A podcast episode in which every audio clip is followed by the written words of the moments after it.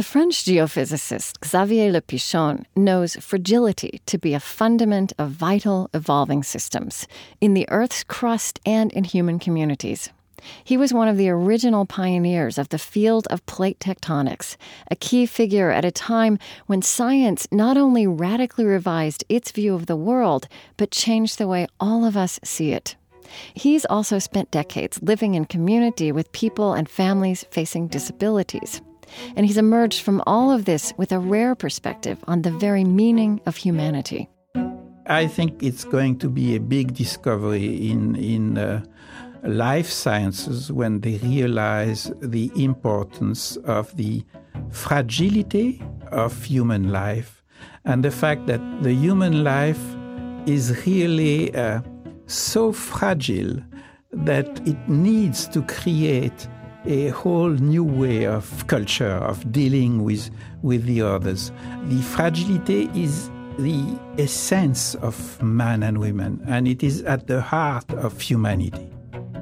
I'm Krista Tippett, and this is On Being. I spoke with Xavier Le Pichon in 2009. Still a practicing scientist, he's also a lifelong Catholic. Since 2003, he's lived in an intentional community he and his family helped found to provide retreat for families caring for a loved one with mental illness.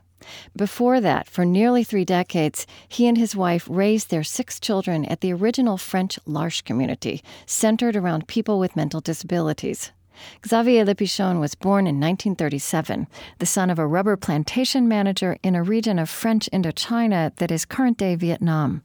During World War II, he and his family spent six months in a Japanese concentration camp there.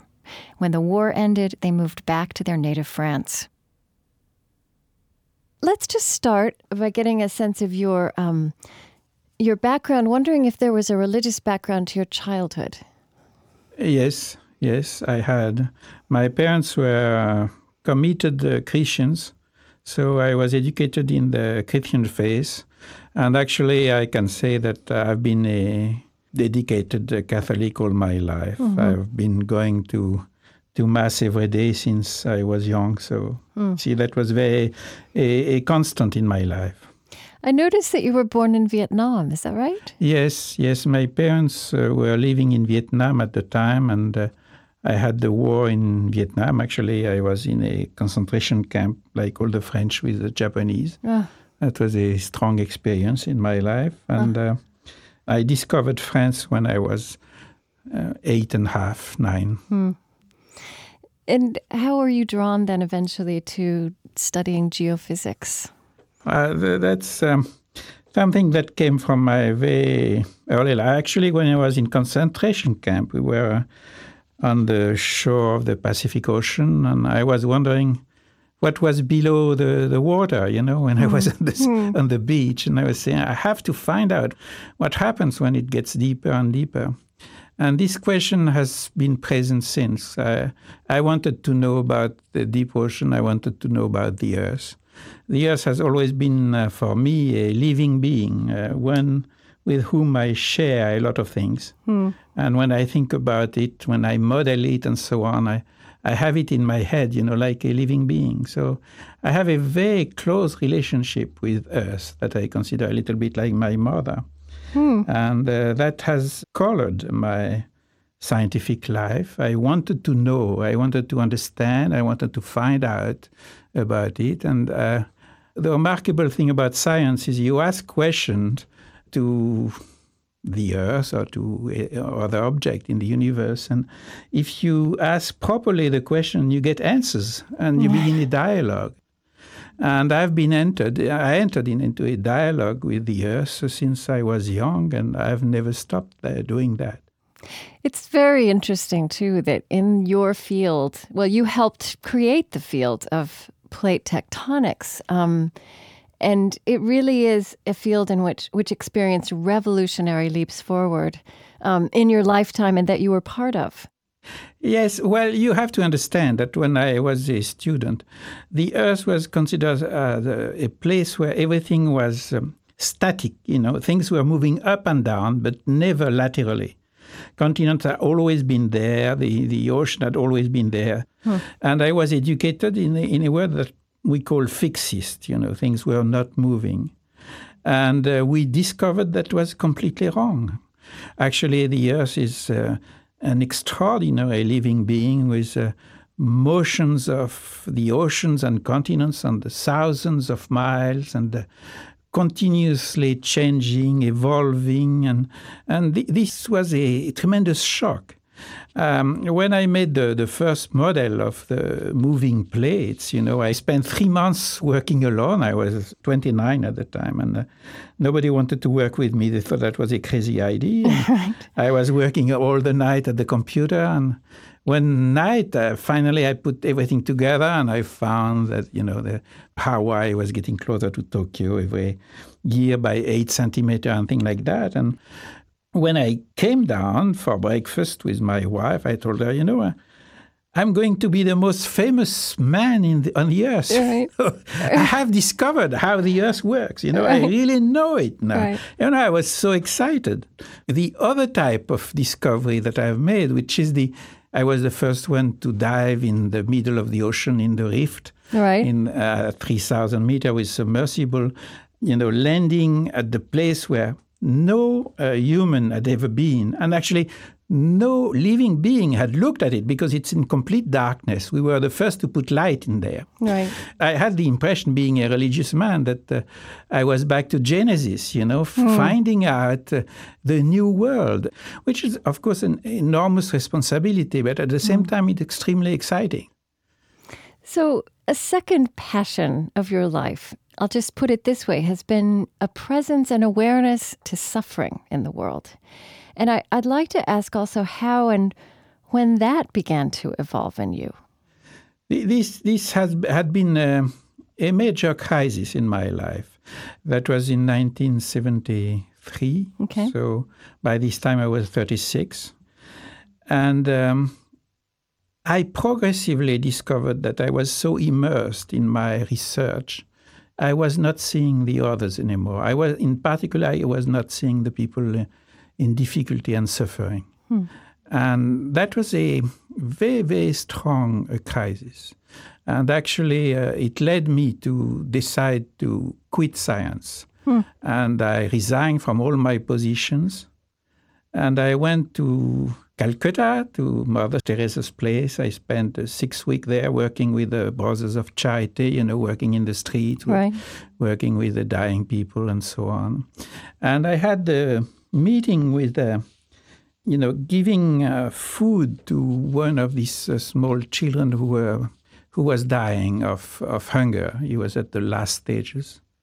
Suddenly, I had this experience that is to me the founding experience of humanity, which is discovering uh, through empathy that uh, you really are one with the man who is suffering you know mm. you identify yourself with this person and this can be so strong so i made at the time the promise to this small child that i i will try from now on not to ever uh, turn away my my eyes from somebody who is suffering. Hmm. And that was a turning point in my life. So something that's very interesting to me about your approach to all of this is, let's say, um, the French philosophers and scientists of the 18th and 19th century would have looked at this child in misery in Calcutta or would have looked at the earthquakes that you study as a specialist in plate tectonics and seen all of that and the suffering it created as a refutation of the notion of God. But yeah, you yeah. look at what you know from plate tectonics and how weakness is part of a system that, in fact, is alive. And this also flows into your your understanding of right. empathy and compassion. Exactly. I mean, I think this is an, a very important point, which is passed over nowadays, and I think it's going to be a big discovery in in uh, life sciences when they realize the importance of the fragility of human life and the fact that uh, the human life is really uh, so fragile that uh, it needs to create a whole new way of uh, of culture, of dealing with, with the others. The fragility is the essence of man and women, and mm-hmm. it is at the heart of, of humanity. And once you realize that, you accept your own fragility. You see? Right. Uh, this is one of the things we discover in community where you live with people who have deep suffering. That uh, they make you realize that you have your own fragility, your own weakness, and that you don't have to be ashamed of it. You just have to share it and, and say, "Look, I am like you," you know, and and and that really frees the persons.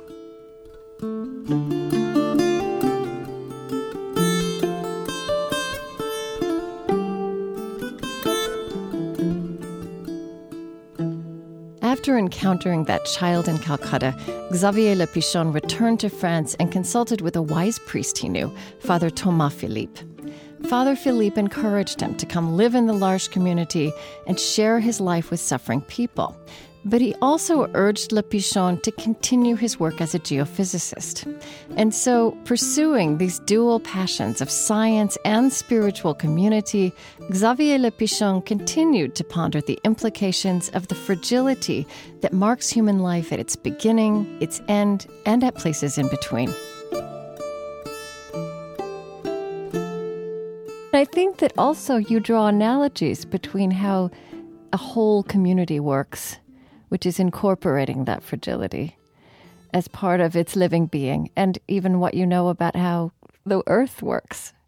Yeah, it's true that uh, I was very, very uh, impressed by uh, one of these things, which is the the way earthquakes are fabricated, which is that uh, uh, you know in the lower layer of the earth, where the temperature is high, then the defaults that are within the rocks are activated, and the rocks are able to deform uh, without fracture. Become what we call ductile you know they flow. Right. But when the the temperature is low and cold it's cold uh, like in the upper few miles of the earth then they are rigid. Uh, these weaknesses cannot be expressed. And as a result the rocks are much more resistant much more rigid and they react by reach their limit of uh, resistance and suddenly bing you have a major commotion and an earthquake. Right. And so the difference is that in one case the, the defaults play a role in in uh, putting weakness in that and, and making things much more smooth mm-hmm. you know? And in the other case it's very rigid. And i find in the society it's very often the same thing in the community. Community which are very strong very rigid that uh, do not take into account the weak points of the community the people who are in difficulty that, and so on tends to be community that do not evolve. And uh, when they evolve, it's generally by, by very strong commotion, revolution, we call them in Right, French. right. You make that you distinction know? between systems that incorporate fragility and evolve, and then systems yeah. that are, become rigid and then need revolutions yeah. to move forward. There is a very simple example that I have found time and time again and experienced myself. It's a, it's a couple who gets his first child, you know, the first child is, is extremely weak. Uh, he, mm. he has no power, nothing, but he's really the boss right.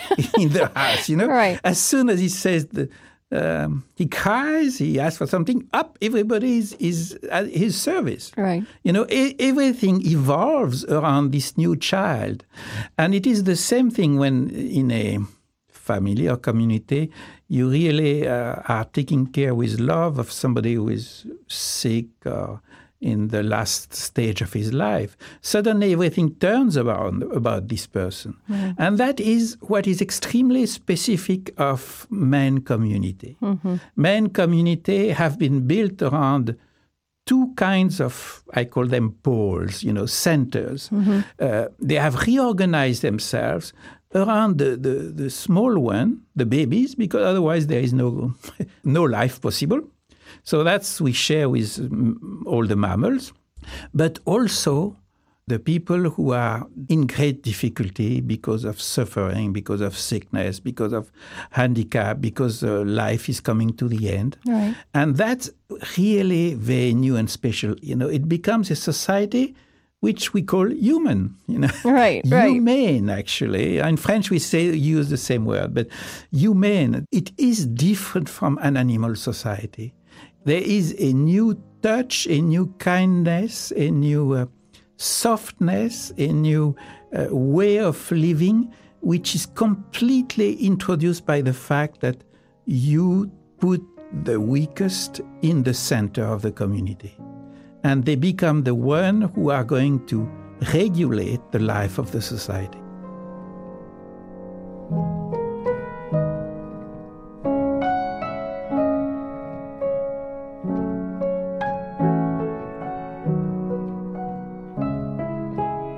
I'm Krista Tippett, and this is On Being. Today I'm with the geophysicist and spiritual thinker, Xavier Le Pichon.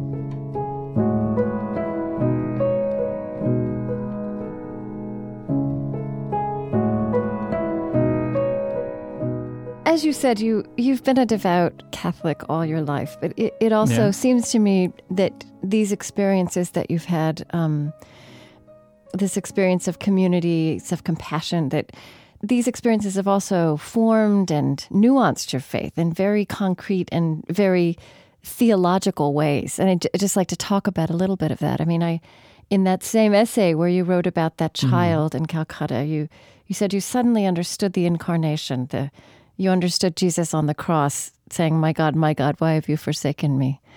Yeah, I think the, this is.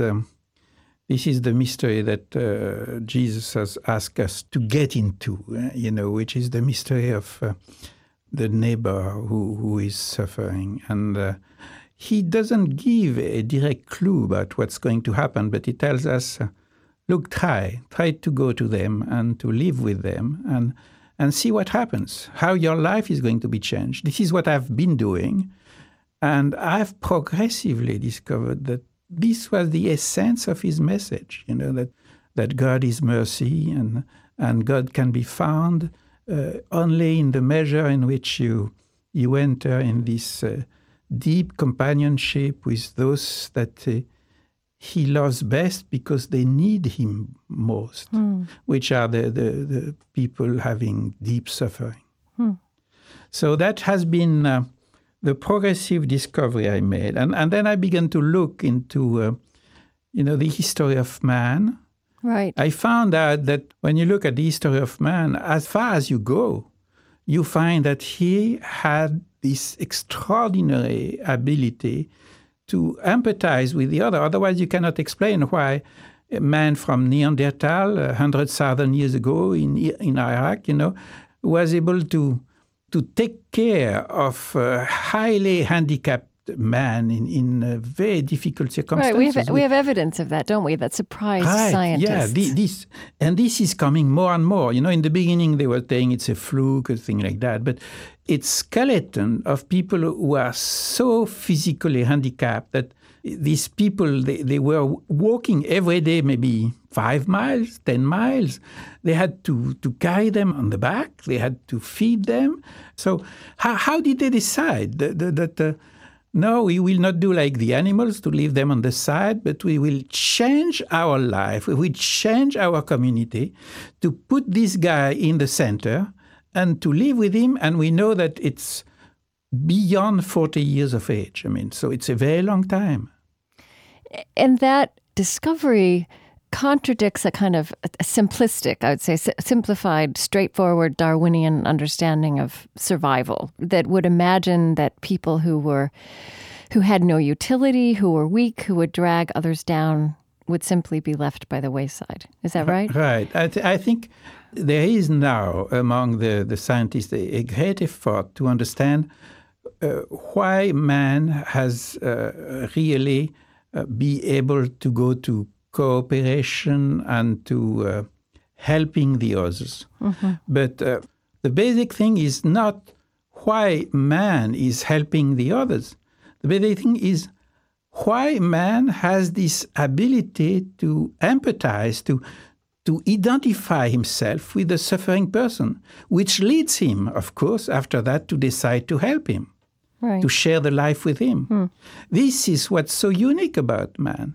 And this is uh, the experience that uh, lots of very important people who have changed the evolution of humanity have made, like Buddha, like uh, Confucius, like uh, Isaiah, and like Jesus, of course.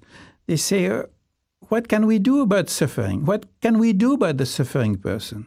What can I do about it? So that's something extraordinary, and I think it is a basic, the basic human experience. You know, I want to clarify just before we go on that, you know, for you as a deeply religious and I would say an Orthodox religious Catholic, um, evolution is not a word that is in contradiction at all with your faith, right? Not at all. No, I find that uh, the thing that uh, God obviously has given us is uh, the faculty to evolve uh, with the whole world. In other words, He He gave us a, a creation which is not finalized.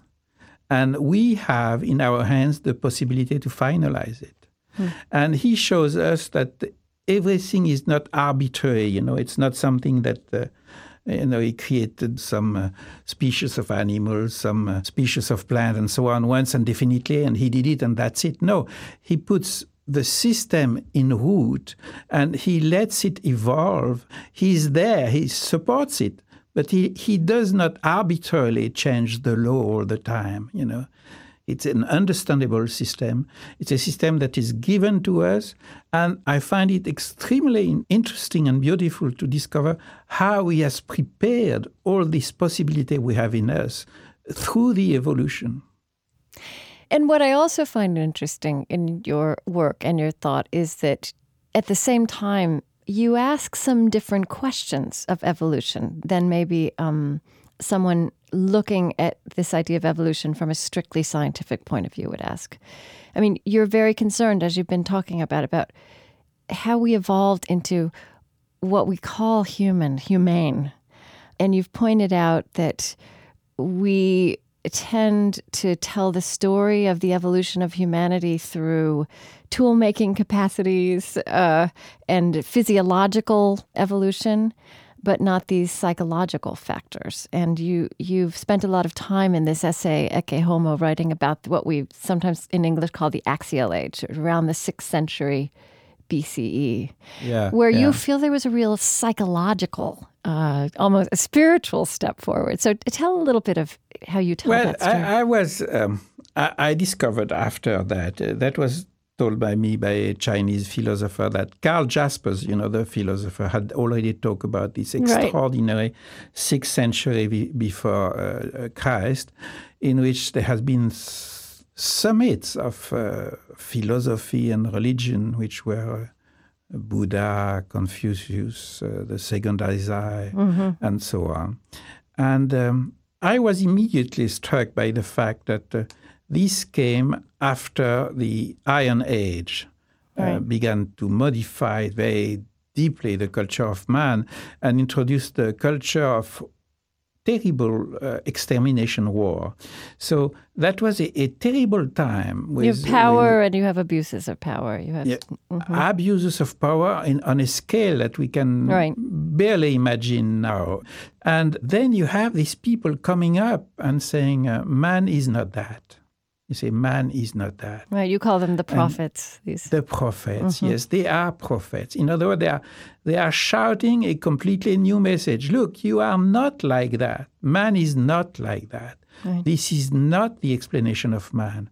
Man can fight the, the harm, the difficulty, the suffering through tenderness, through kindness, through companionship, and and this is the same message you find everywhere. You know what do you do with your suffering? What do you do with the suffering of the others? Right, and and that that's where I think your emphasis, you know, adds something because, as you say, Karl Jaspers has told this. Karen Armstrong wrote a book about the uh-huh. axial age, but what you're pointing out is that Buddha, Confucius, Second Isaiah, Lao Tse. I mean, yes, this did give rise to new ideas of compassion and what it means to be human, but what they all saw and pondered is what you saw and pondered in Calcutta with that dying child, and that is the fact of suffering. And it right. was it was facing suffering that led to that kind of breakthrough. Again, it's this remarkable capacity of man of uh, identifying himself with the person in front of him that, who is suffering. That leads him to recognize that he's like him, that he's him. You know, uh, I like the word of Isaiah. It's, it's it's my own flesh. This Isaiah, person in uh-huh. front of me, yes, Right. is my own flesh. This is this capacity of empathy. It changes the people. Mm-hmm. And, and that is the major experience that we have to explain. And I think biological sciences are going to look at that more and more. It's interesting, isn't it? How biological sciences are looking at altruism and compassion and Yes, forgiveness. altruism Yes. is, is new. Yes. Uh, but they, but they work hard on that, and now they, they I think they are going to move to to compassion and to the capacity of empathy because otherwise they will not understand anything. Let You know, let they me- need to go beyond. let me let me ask you this. This has been on my mind as I've been watching this de- development in science, and so um, I, I love this story about Dorothy Day, the Catholic social activist, that she Yeah. experienced the San Francisco earthquake when she was six years old, Yeah. and she saw what you're describing, what happens after a catastrophe. She saw people pouring out to care for each other and to take care of each other, and she asked herself, "Why can't we live this way all the time?" You know, life goes back to normal, at least on the surface. So, do you have a sense of what happens when people actually do turn their lives over to this and make this normal? And do you have any sense from the sweep of your lifetime that that maybe Well, more uh, people that- move in that direction? That's a, a very uh, important question you're asking. And this is one I've often asked myself. I've known some people that I considered, you know, very generous, very open, and so on. And I've seen them uh, progressively close themselves, you know, uh, begin to shut the doors, to to be afraid of being invaded by by this problem from the outside, and and um, it's as if their heart, you know, uh, was shriveling. And, and uh, why is that? I don't know. Others, you have the impression that they are always more and more open. I've known some extraordinary people. I met Mother Teresa. I've known, of course, Jean Vanier. I've known uh, Father Thomas Philippe, and so on. Who are people who who had this extraordinary capacity to to enter into relationship with people, always open, and in relationship in which they immediately join, you know, the part which is most hidden and hurt in them. Mm-hmm. They have this capacity to enter into this new life, and it seems to deepen and deepen with time. It's as if you had two different ways. Mm-hmm. Now, for most of the people, it, it's something in between. Right. You have these kind of big awakenings when when the big catastrophe happens, either a collective one like a war, major accident, but it can be also a, a tragedy inside the family or just outside, and and um, they may react in a way that you cannot predict. Sometimes it, it's very bad. Sometimes it it opens them up. So it's something uh, difficult. But my experience is that once you enter into this way of, I would call it uh, companionship, you know, walking with the, the suffering person that have come into your life and that you have not rejected, then your heart progressively gets educated by them. Hmm. Hmm. you know, they teach you a new way of being. Your heart gets educated. I like that. yeah, uh-huh. yes. We have to be educated by the other. Our heart cannot be educated by yourself. I mean, my heart cannot be educated Right. by myself. Right. It, it can only come out of relationship with others. And if we accept to be educated by the others, to let the other explain to us, you know, what happens to them, you know, how they feel, which is completely different from what we feel, and to let yourself immerse into uh, their world so that they can get into our world, then you begin to share something which is very deep. You will never be the person in front of you, but you will have created what we call communion, the capacity to, to share at a very deep level. And I feel that that is, you know, the essence of life, and that's what Jesus came to teach us, you know. Learn how to enter into communion with your neighbors, the way you call it, neighbors, and, and then uh, you will discover something completely new.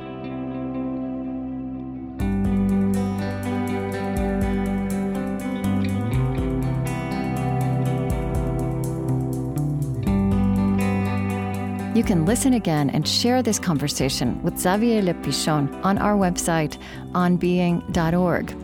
There you can also read his essay, Ecce Homo. I'm Krista Tippett. On Being continues in a moment.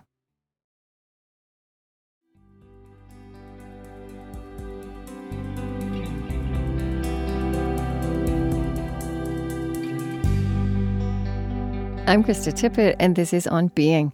Today with geophysicist and spiritual thinker Xavier Le Pichon. He helped create the field of plate tectonics. He and his wife raised their family in intentional spiritual communities centered around people with mental disabilities.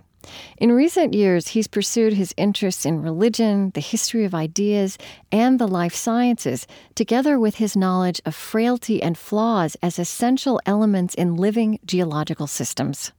Xavier Le Pichon has come to think of caring attention to weakness in ourselves and in others as an essential quality that allowed humanity to evolve. I feel that maybe because of your scientific knowledge as well as your faith, your understanding of of the human spirit and of the soul is kind of an evolutionary understanding. You know, I, I was struck by these lines that you wrote. Um, our humanity is not an attribute that we have received once and forever with our conception. It is a potentiality that we have to discover within us and progressively develop or destroy through our confrontation with the different experiences of suffering that will meet us through our life. Yes, that is definitely a something I believe very strongly in. Mm-hmm. You know, we have been born with a certain capacity to do things and in particular to develop our humanity, the capacity to interact with the others in a loving way. But this is a potential, it's not something which is given to us. Mm-hmm. It's a possibility we have. And, and that's how we, we progressively change. And I think it's the same thing for the society. I think it has been the same thing for the humanity. The humanity doesn't have his humanity acquired once and for all. You know, it has to build it, and the confrontation that humanity has with the problems that come uh, at all ages forces invention of a, a new answer. Mm-hmm. Uh, for example, in our age, one of the obvious uh, new uh, difficulty we are dealing with is the extreme age, you know, the very old right, age. Right. The fact that we have these millions of people who, we who live much in, longer. in the fourth age, that mm-hmm. we call them, huh? uh, which is terrible suffering for many of them. Right, uh, right. We, my mother died of uh, Alzheimer disease, mm-hmm. and I could see what this suffering was. And that requires from us to, to invent a new way to, to deal with this person, with this suffering, to make their life uh, possible, humane, you know. And at each age, you have new challenges and you have to face them. And this is how we build the humanity. The humanity is, is given to us at a possibility at old age, at, at each birth, and, and it has to be constructed. It has to be built. It, it is hard work. It is very difficult. Right, work. it is hard work because what you have now also is this phenomenon of people in in the U.S. They call them the sandwich generation. People who are at one and the same time raising their own children who need them because of their youth, and then taking care of their aging parents who may have Alzheimer's disease, um, may have mm. any number of frailties, and uh, there are also the people, the caregivers caught in the middle for whom this these are hard experiences. This is true, but at the same time, you know, this comes from, uh, I think, a biased way of looking at what is human, what are human people. Right. Human people are not adults in full possessions of their means. Human people, it starts with babies, it continues with growing people, it continues with adults, it continues with older people and with the great age and people who, who die. all of that is part of humanity. And humanity is not complete if you have some of these parts out. Right. And, and the way to build a society is the way to integrate these people in a way in which you can interact and each of them can find out that they have their place, that uh, their life has a meaning, that they are needed by the others. So often I have found, for example, among very old people that uh, they have the impression that um, they are not useful anymore. You know, mm-hmm. nobody needs them, and then they want to go. They want to go. So there is this this problem that the society cannot uh, live by itself if it doesn't recognize that it is heterogeneous and highly diverse. Right. And that the weakest have to get their place in there it would be possible to look around the world today, especially as we are all reeling from this the uncertainty of our economic situation and and to worry that it's precisely the weak among us who are going to suffer just because of budget cuts, right? Um, right. And people having to reel in their energies. Um, I mean, do you despair given this wisdom that I think you have about how we as human societies and human beings stay most alive by being very vitally present to suffering? You know, I, I remember when I was in concentration camp, I was eight by the time. And life was hard. Uh, all the babies were dying of, of hunger. And uh, we were together we were the center of life. We were continuously present with our parents, uncles, and so on. And that is not a, a bad right. memory for me right. because I think even under stress, if you find a way to create a community which makes sense to your life, then it becomes extremely important. My mother was a very strong woman. And one day we we got a message from the, the, the Japanese uh, governor of the, of the, camp, and he let us know that uh, he will shoot most of the people next day. And my mother said, well, I don't know what's going to happen tomorrow, but today you have to learn your lessons, so come. right. You see, this, this way of living the day as the present instant as something very important that you live together, that you share, and you can enter then in communion, which makes very often, at times of a hardship or stress, and some people say after, you know, we discovered at this time things that we had not discovered elsewhere. Mm-hmm. So difficulties are here, yes, and I think it makes sense for somebody like me that uh, believes in God that uh, the difficulties are, are larger now than they were maybe two, three centuries uh, ago for the challenge for the whole humanity. Right. Why does it make sense to you? Because we have much more possibilities. Okay. You know, mm-hmm. science and technology have given us the possibility to really answer to these challenges. This is the first time in the history of humanity that humanity has to take collective decisions, like for the climate, the energy, and so on. This is the first time. Right. This never happened before. Right. You know, it's an extraordinary thing. Uh, humanity is discovering for the first time that it is a people right. and that they have a power of decision on their future. It's as if uh, you know the humanity was had been educated by by God to arrive at a stage where it can now really take his future into its hand and decide about what's going to happen now. You know, it's like a, a child. The, the, the, Neolithic and the Paleolithic uh, were children, really. They, they were just struggling along. You know, they had no vision at all for the future. They had no vision for, for what's going to happen to the earth and so on.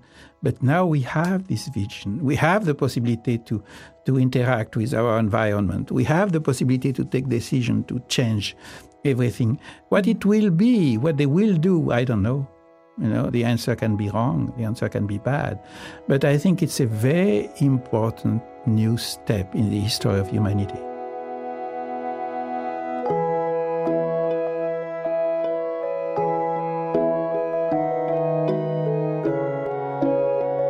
I'm Krista Tippett, and this is On Being. Today I'm talking with Xavier Le Pichon. He's a pioneer in the field of plate tectonics, and he's also spent over three decades living in intentional communities centered around people with disabilities and mental illness.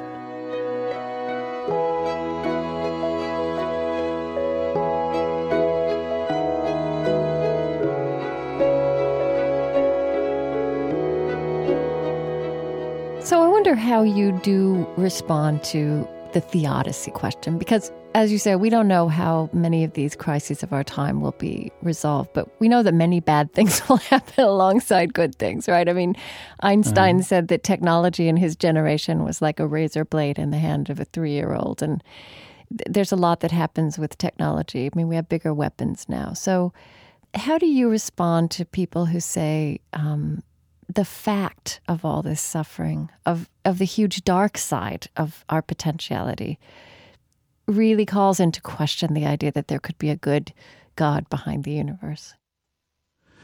I think this is a, a, a very childish uh, conception of God. Hmm. God is is uh, somebody who who is really in front of us very weak, you know. He loves us. The, the more you love somebody, the weakest you are with this person. Mm. Because you can be hurt by her and you don't want to force her to do something. You want her to do it from its own willingness. Uh, that is the attitude of God with us. And we have the proof of that for us Christians who believe in, in Jesus, is that the way He has uh, sent His Son to save us. Uh, he did not send a strong man with legions of angels and so on. Mm. You hmm. know?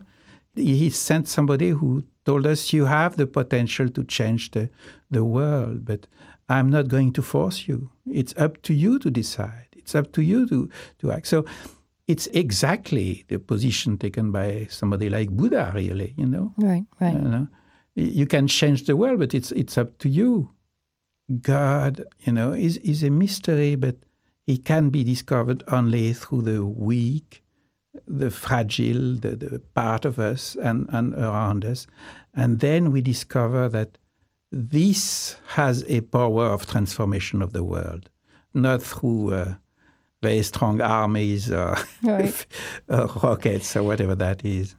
You know, I was excited to interview you. I, have been fascinated with plate tectonics, actually, yeah, because I yeah. still I think I hear that informing uh, your theology all the way through. Because yeah. after, do you remember there was the terrible tsunami a few years ago in Indonesia? Of course, and, in Indonesia, I work on that quite a lot. And Sri Lanka, and um, I interviewed a geologist named Jelle de Boer. Do you know him? Yeah. He's Dutch. Yeah when something like that happens that was so catastrophic so many people right. died and you know th- this this question is raised of this magnitude of suffering and uh, you know this where where is god question and and somehow this Jelle de Boer he talked about how with a long view of time and nature that plate tectonics are what make life possible and and restore life over time. You know, here he said um, life is directly dependent on these geological processes that we don't know that other planets have this type of plate tectonics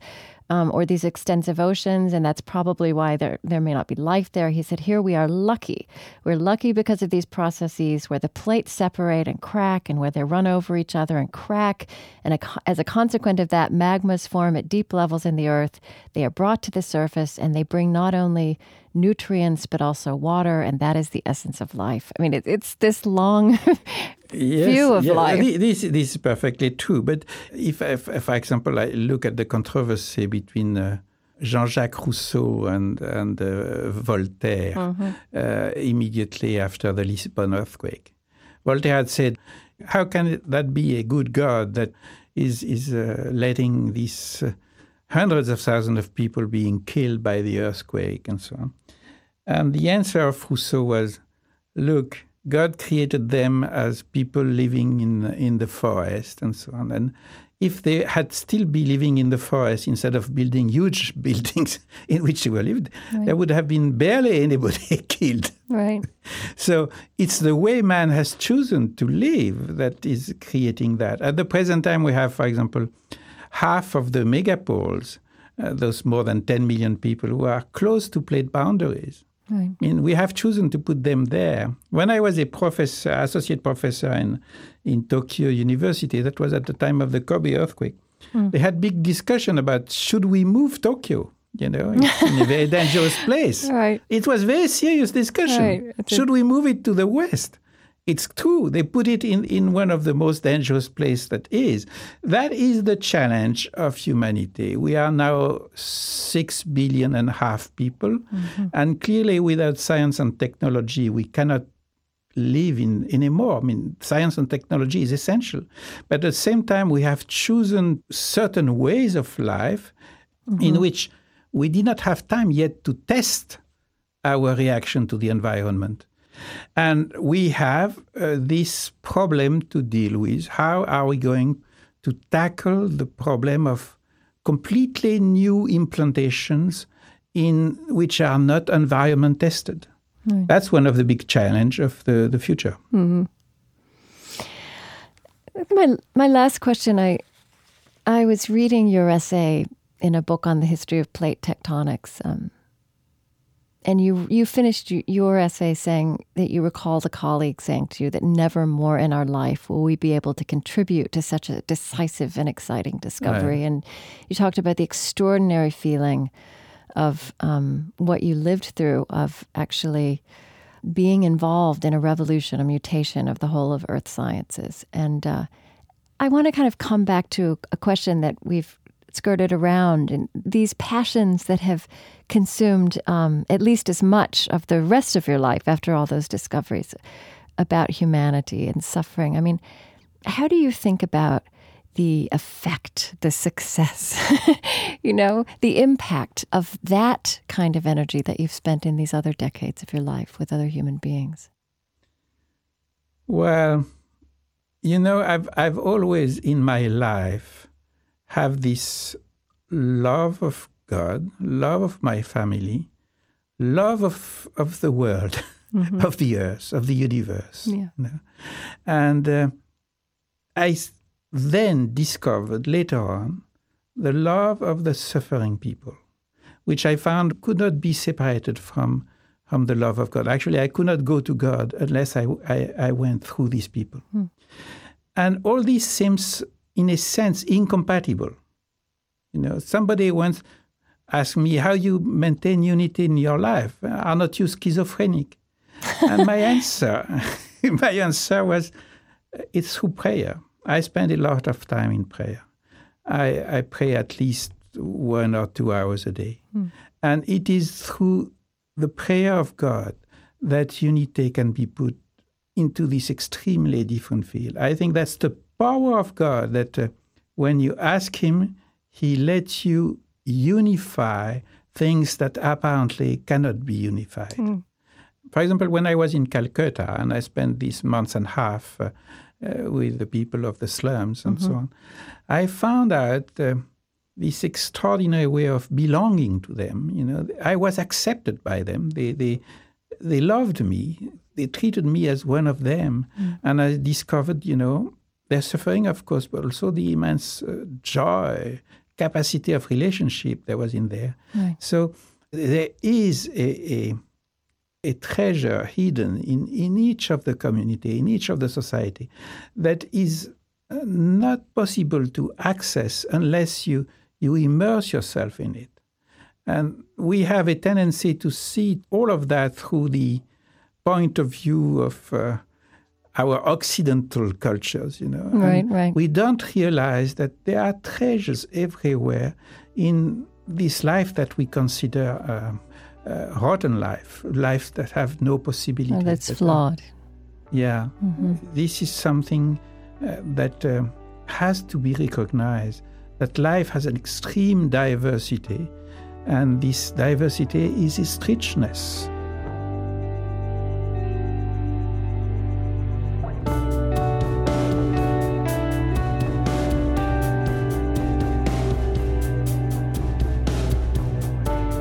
Xavier Le Pichon is honorary professor at Collège de France in Paris. He founded La Maison Thomas Philippe, that provides retreats for families, including those struggling with mental illness.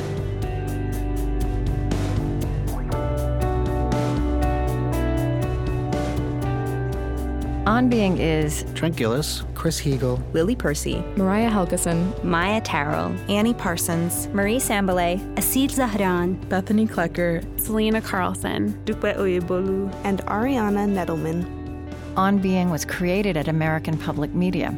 Our funding partners are the John Templeton Foundation, the Ford Foundation, working with visionaries on the front lines of social change worldwide at fordfoundation.org, the Fetzer Institute, helping to build a spiritual foundation for a loving world. Find them at fetzer.org. Kalliopeia Foundation, working to create a future where universal spiritual values form the foundation of how we care for our common home. The Henry Luce Foundation, in support of public theology reimagined. And the Osprey Foundation, a catalyst for empowered, healthy, and fulfilled lives. On Being is distributed by PRX, the Public Radio Exchange, and is a Krista Tippett public production. Ah.